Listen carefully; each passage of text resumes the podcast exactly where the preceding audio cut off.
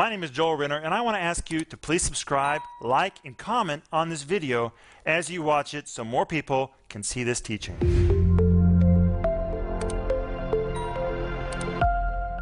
Welcome to Home Group. It's Friday night. You're about to begin the weekend, and we're going to pray for you to have the best weekend you've ever had in your life.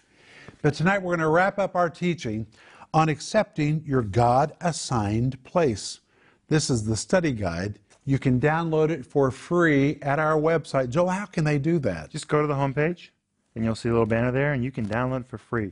You know, I think it's very good if you do that because you can go back and go through this whole study guide. It's actually your notes from the TV program. And I think it will help you just go through these programs step by step, all these Greek words. Mm-hmm. And it's a real gift. And it goes with this series. And this series is called Accepting Your God Assigned Place. It's five parts. The back of the series says how to identify where God wants you to be, how to get into alignment with His plan for your life, how to adapt and thrive in God's place for you. You know, we hear from so many people who really struggle to know the will of God. But as we saw last night, when you really find the will of God and surrender to it, that's when things just begin to flow. Isn't it amazing? Mm-hmm. Hey, welcome, Denise. Thank you, Rick. What do you got in your hand? I've got the point of no return in my hand. And, home group, I want to welcome you. We're so glad that you're with us. Every one of you, every one of you is very vital to the plan of God. And maybe you're at a place of the point of no return. That God is giving you your desi- your assignment and you're embracing that assignment and you're going to push forward. I want to encourage you that it's not a mistake to do what God has told you to do. And you this book is going to help you push through that point the point of no return. Maxime, we welcome you as well. Friends, I'm so happy to be here, and it's fun. Hey, let's open our Bibles to 1 Peter chapter 4 and verse 10. Got it. 1 Peter chapter 4 and verse 10.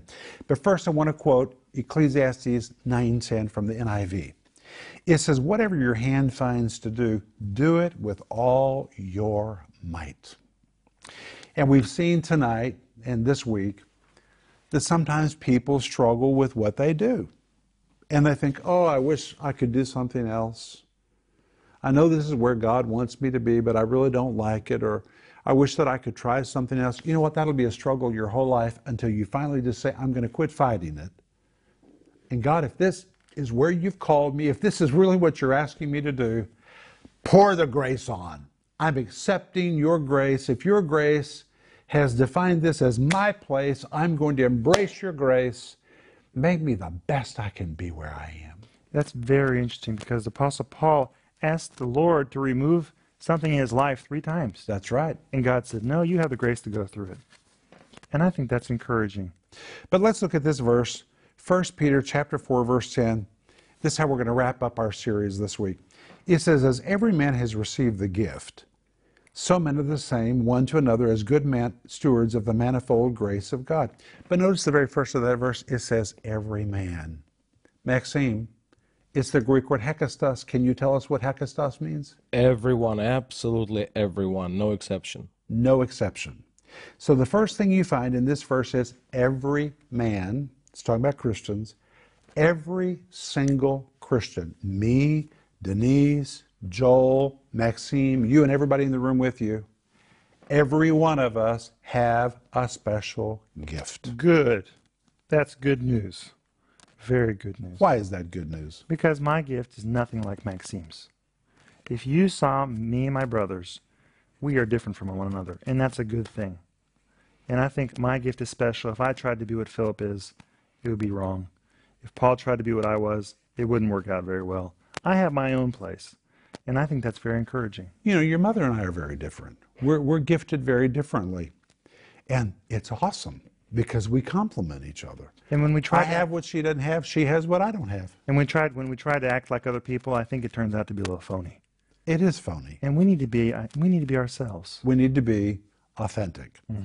But it says as every man has received the gift, you have to take ownership of your grace. You have to take ownership of it there was a time in my life when I really felt like I was less than other Bible teachers. I would even look at other people and think, I can't preach like them. And you know what? I really can't. I can't. And I'm just amazed by the way some of them preach. But I can't do it that way. You know what? It's not me and it's not my grace. It's not my gift. You know my gift is? Doing what I'm doing right now. My gift is the New Testament primarily or language, diving into the Greek. That's my part. And the greatest day came in my life when I realized my part was different than everybody else's part. Just like I can't do what they do, they can't do what I do. We're all in the same room, we all do different things, and we can't be each other. You have to receive the gift that you have received. You have to receive it. You have to embrace God's grace. And in fact, it says, as every man has received the gift. Well, guess what word the word gift is? In Greek, it is the word charisma. Mm. The word charisma is from the word charis. Now, today there's a whole lot of talk about grace, and most people who are talking about grace don't have a clue what they're talking about. The word charis is so simple. The word charis was a very special word used among the Greeks. It was a pagan word which transferred into the New Testament and became a Christian word. But why did it become a Christian word? Where did they get this word? The word charis was a pagan word that was used when people believed that a person had been specially touched by the gods. And when a person had been touched by the gods, it was called charis. Oh, that person has charis on his life. The gods have touched him. And when people saw a person was transformed or they could do something that naturally they would never be able to do, they would say, oh, he's under charis, which really meant he's under the spell of a god. Or he's the lucky one or he's the lucky one. It really carried the idea of luck, a lucky one. Something's happened to him. This person who was not talented suddenly is talented. This person who had no ability suddenly is miraculously filled with ability. Something has come on him like a magic spell that has transformed him under the touch of the gods. Charis. That's where the word charis comes from, which is where we get the word grace. Mm which is why it's so important. The Bible says, by grace are you saved. It means God touched you and God gave you the supernatural ability to be saved. When you say the grace of God is working in your life, you're saying God's touches on my life. Like what the Apostle Paul said. He said, By the grace of God, I am what I am. You know what that really meant? By the grace of God, I'm not what I was. because when the grace of God touched him, he became something different. The grace of God transforms you. It is a transforming power that makes you different. Now, in this verse, it becomes the word charisma. And charisma is a grace given enablement. And according to this verse, if you're a Christian, God's grace is on you. God has put the power of His Spirit upon you, and when His Spirit came upon you and came into you, it came with supernatural enablements that are not naturally yours. They're given by grace. It's God's grace working in you. Denise, what do you want to say? Oh, just thinking, I'm listening to you. I'm thinking about when I when I gave my whole life to Jesus and that I, I was transformed. His grace came upon me and I became a different person. I became a bold person. I became one who shared Christ. I became one who prayed for people. Before that, I was too afraid to do any of that. But his grace transformed you. Transformed me. It's really like you come under the spell of God. I did. Don't you like that? Some well, people won't like that. I already know. Well, and when you were saying what the carnal way that the Corinthians described it, Rick, I was thinking, I love that definition. I love that definition. We are under the divine spell of God. That's what grace is. I came under his spell. Isn't that marvelous? I love it. Anyway, so, in this verse so far, number one, we've seen every man, every single person, that includes you and everybody in the room with you, all of us, has received. We've all received something, but you have to embrace it. This word receive, the word lambano, means to freely receive and take until you make it your own. Whatever we receive, the gift, a charisma, a grace given enablement. Mm. It may not be natural to you, it's supernatural. Mm. And as a response, we are supposed to minister the same one to another. The word minister is the Greek word diakonio. You say, well, what does that mean? Yes. The word diakonio was the word used to describe people who served tables in very luxurious homes. Hmm. And because they were serving very high level, wealthy people, they had to dress right. They had to speak right. They had to learn how to be cultured and polite. They had to know how to properly serve the food. They were serving very prestigious people, diakonio.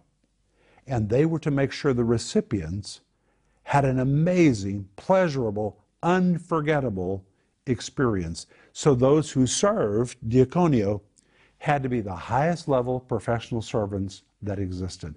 And that is the word which Peter used to describe how we are supposed to administer the grace which has been brought into our life, which means if I have a grace to teach, and I have a grace to teach from the Greek New Testament, which is what I do, God expects me to be the very best. Mm-hmm. I am serving God's people. The people around the table are God's people. And God expects me to dress right, to speak right, to behave right, and to be the best, the most professional, the most excellent I can be in the way that I serve. High level serving with my gift. Denise, you sing. God expects the best of you. Joel, you are such an administrator, you're like Joseph. And God expects the highest level servant of you. Maxime, you are fabulous on so many levels. God expects the best of all of us and you. And one of the worst things that happens is when somebody says, "Well, I have the grace of God," you know, it's it's it's supernatural. It doesn't take any effort on my part, and they're sloppy with their gift. You know, that is not acceptable. Mm-hmm. Peter uses this word minister, the Greek word diakonio, which means God is expecting every one of us to shine with his grace. And it's not about us. He says, minister the same one to another. I tell Denise all the time, she'll tell you this is the truth. I regularly say, Denise, this is not about us. TV program's not about us. Church is not about us. None of it is about us. It's about everybody else. Our graces are not for us to make us feel good about ourselves. Now, if you embrace your grace, you will feel better about yourself. But God didn't pour all that in you just for you. It's for others. It's for others. It's for the people around the table. It's for the people around the table. Who is around your table where you've been called your gift? How can you serve them the very best? That's exactly what Peter says in this verse. Denise? Well, I'm, I'm just thinking about what what God has given us, and that when we're obedient, we are moving in the most natural place that we can. We were designed for obedience, and we were designed to give our very best to each other. And and I was thinking about this, Rick. I was thinking many, many, many, many, many, many, many, many years ago.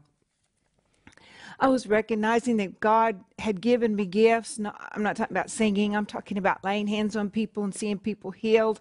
I wanted to see miracles, and and God was was was opening this up to me, and I was trying to embrace it, and and and I was I was coming from it of well then I will be something or I I will be accepted and and I remember the day that he showed me the gifts of God are gifts. They're not for you, They're for others. they're for others. Yes. Mm-hmm. And when we embrace the gift, They pass through you to others. they pass through us. But when we embrace that gift that God has given us, it's like He comes through us and He's able to put something on the table. on the table or on you Amen. Amen. to dress you. We can dress one another and and and be our very best. Well, Peter goes on to say that we're to do it as good stewards of the manifold grace of God. And the word steward is a particular word that was used to describe a household manager who was responsible for managing the funds and the treasures of the owner. They didn't belong to him, but he was so trusted that he was given the task of administrating, managing, spending, saving. He was the manager. And in this verse, God says we're to be good stewards of the manifold grace of God, which means the grace that is operating in us, it really belongs to God. Mm. But God has set us over it as a manager. Now, Joel, I'm thinking about you because you really are the manager of our ministry. Thank you. And you take it so seriously as you look over every detail. You handle it as though you're going to be accountable for everything. You're such a good steward of what's been placed in your hands. Maxime, you too. When I look at what you do with Zolotoyevek and how you serve me and Denise and everything you do in the ministry, you are such a good manager of what's been placed into your hands. Thank you so much. Thank you. We have to understand that our grace was given to us by God as a trust, and God expects us to manage it. God expects us to administrate it.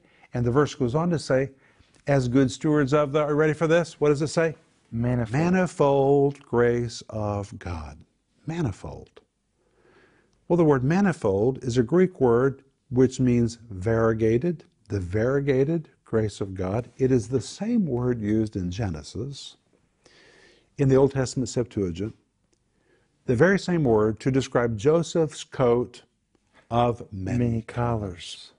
so you could translate this the variegated grace of God, the multicolored grace of God.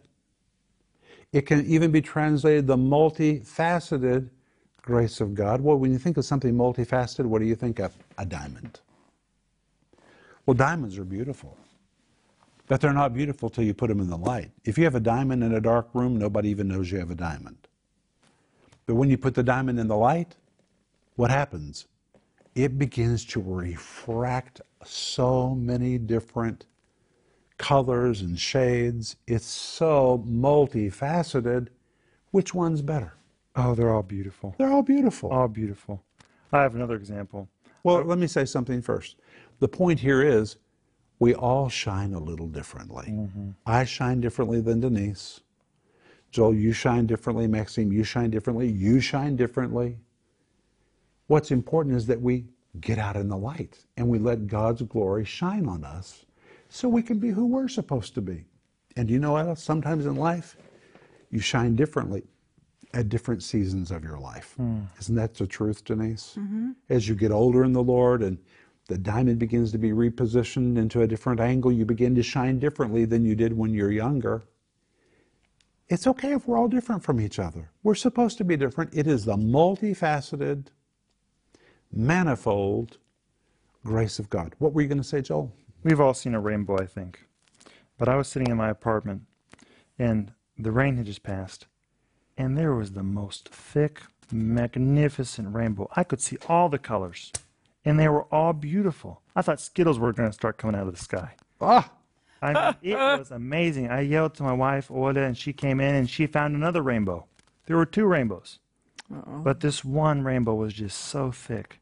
And you could see all the, the various colors, all the color schemes. It was beautiful. And none of them were worse than the other one. There was purple and red and orange. I mean, it was just beautiful. Maxime, what do you have to say about all this? Uh, grace is wonderful, but very often you have to put work into what God has called you to do. That's right. Diaconia, you, you, you serve, but you have to learn how to serve. And I'm thinking about how when God called me, and one of the things He told me to do was to learn English. And I grew up in the Soviet Union where nobody spoke English. Nobody. I didn't know, I I only knew one person who knew how to speak English. There was no reason to speak English in those days because nobody ever met anybody that spoke English. No. And God told me, I want you to learn English. And, I, and I'm self taught. I'm 100% self taught. And I had to take all those books and study every day for several years. And uh, now I'm able to translate for you. But, and I'm thankful for the grace He gave me, but I had to work to learn a foreign language. That's exact. You've got to cooperate with the grace of God. And in fact, the Bible even tells us not to frustrate the grace of God. You can frustrate it by not cooperating with it. That's really good. Thank you, Maxime. I would like to ask a question. Yeah. It seems like some people's gifts are more vibrant, more noticeable. And I, I think I know why, but I want to ask. When I was looking at that rainbow, you could see other colors m- more distinct than, than the other ones. They, the other ones kind of faded out eventually. But there were ones that just stand out.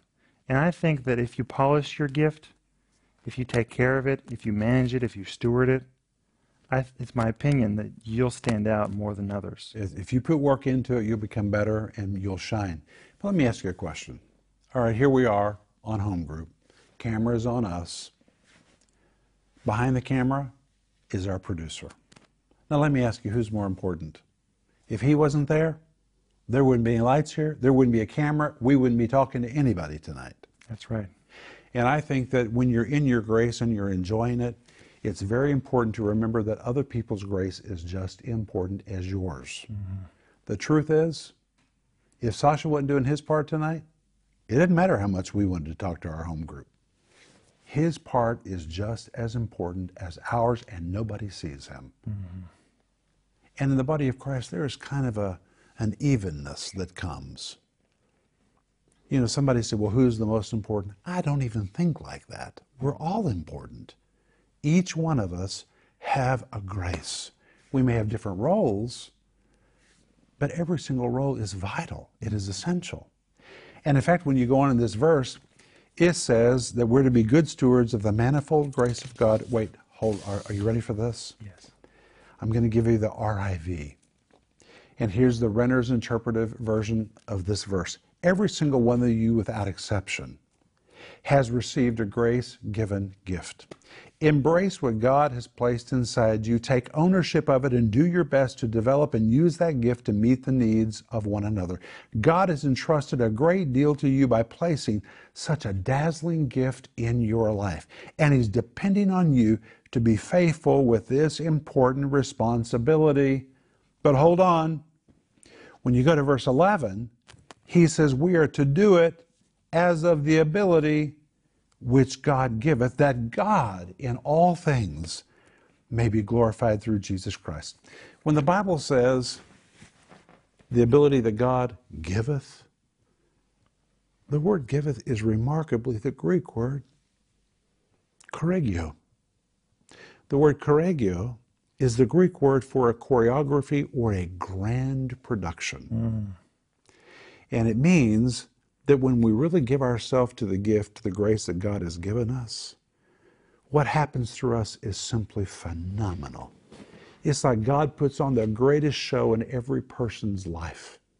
You just become spectacular as the grace of God begins to flow through you. It's like a whole choreographed production as God's grace begins to work through you. And when we really allow it to work through us like that, this verse says the glory goes to God through Jesus. Let's let God produce a grand finale through every one of us every single day. Can you say amen, God? Amen. Amen. Amen. Denise? He's the one who's given us all the gifts, and He's the one who's even given us the breath to breathe. So actually, everything is from Him. Everything is from Him. And, and so when we yield to it, it does give Him glory. I was thinking when we were talking about the diamond shining, I was thinking that when we give what God has given us, it makes Him shine. That's marvelous. Joel, do you have anything to add? I just want to say if you guys need prayer, please call us. Call us at 1 800 742 5593 or email us at prayer at renner.org. We really believe in prayer. It's one of the staples of our ministry. It's what we stand on. The Bible says the prayer of a righteous man avails much. And we really believe that. Maxime, do you have anything to add? Uh, the, the you were talking in the very beginning about us. Uh, we, we want to be somebody else. We have to embrace our grace. And one of the examples you gave once, and I re- always remember this example, uh, King David, when he was a little boy and he came to fight Goliath, they tried to put to put Saul's armor on him. That's so good, Maxime. He didn't want Saul's armor. He said, "I'm going to stick with my sling. I know how to use it." So stick with something you know how to use. Don't try to use somebody else's grace. Stick with your sling. Stick with your weapon that you know how to, to use. You will succeed. If, if he allowed them to put Saul's armor on him, He would have failed. he would not kill Goliath. He was able to kill Goliath only because he was using something he knew how to use. He was in his grace. He, he, yeah, he submitted to his grace. You know, sometimes people try to make you be somebody else. And you have to resist it and say, you know what, that's not me. That's, that's not who I'm supposed to be. Thank you for being with us. We speak grace and peace to you in Jesus' name. Amen. Bye bye. Wow, wasn't that a great teaching? My friends, I want to ask you to please like, subscribe, and comment on that video you just watched so more people can see it.